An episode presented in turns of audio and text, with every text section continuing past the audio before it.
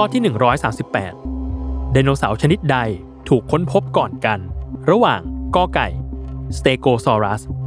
ขอไข่ Tyrannosaurus rex หรือคอควาย Pteranodon 10 วินาที จับเวลา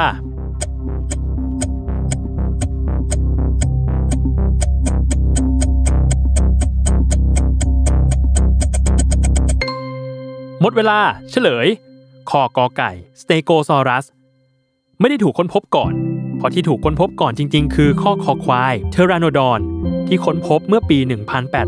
1870 ไดโนเสาร์บินได้ชนิดนี้ถูกค้นพบที่สหรัฐอเมริกา ในทีแรกพบเพียงกระดูกส่วนปีกเท่านั้น ก่อนที่วันที่ 2 พฤษภาคม 1876 จะมีผู้ค้นพบฟอสซิลส่วนกะโหลกที่เป็นจงอยปากไม่มีฟัน ชื่อเทรานดอนแปลว่า ปีกที่ไม่มีฟัน ต่อมาคือข้อขอไข่ Tyrannosaurus rex ที่ถูกค้นพบในปี 1874 โดยคุณอาร์เธอร์เลกส์ใกล้กับเมืองโกลเด้น รัฐโคโลราโดสหรัฐอเมริกา ซึ่งในขณะนั้นยังไม่ทราบว่าเป็นไดโนเสาร์พันธุ์อะไรกันแน่ ก่อนที่ในปี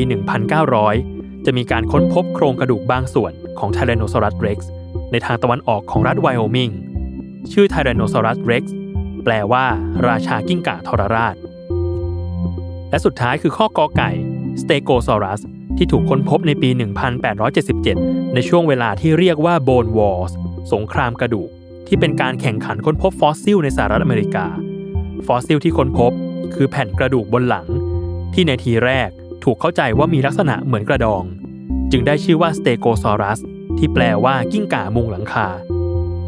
ต่อมาได้ค้นพบว่าไม่ใช่ เพราะแผ่นกระดูกมีลักษณะวางตั้งบนหลังต่างหาก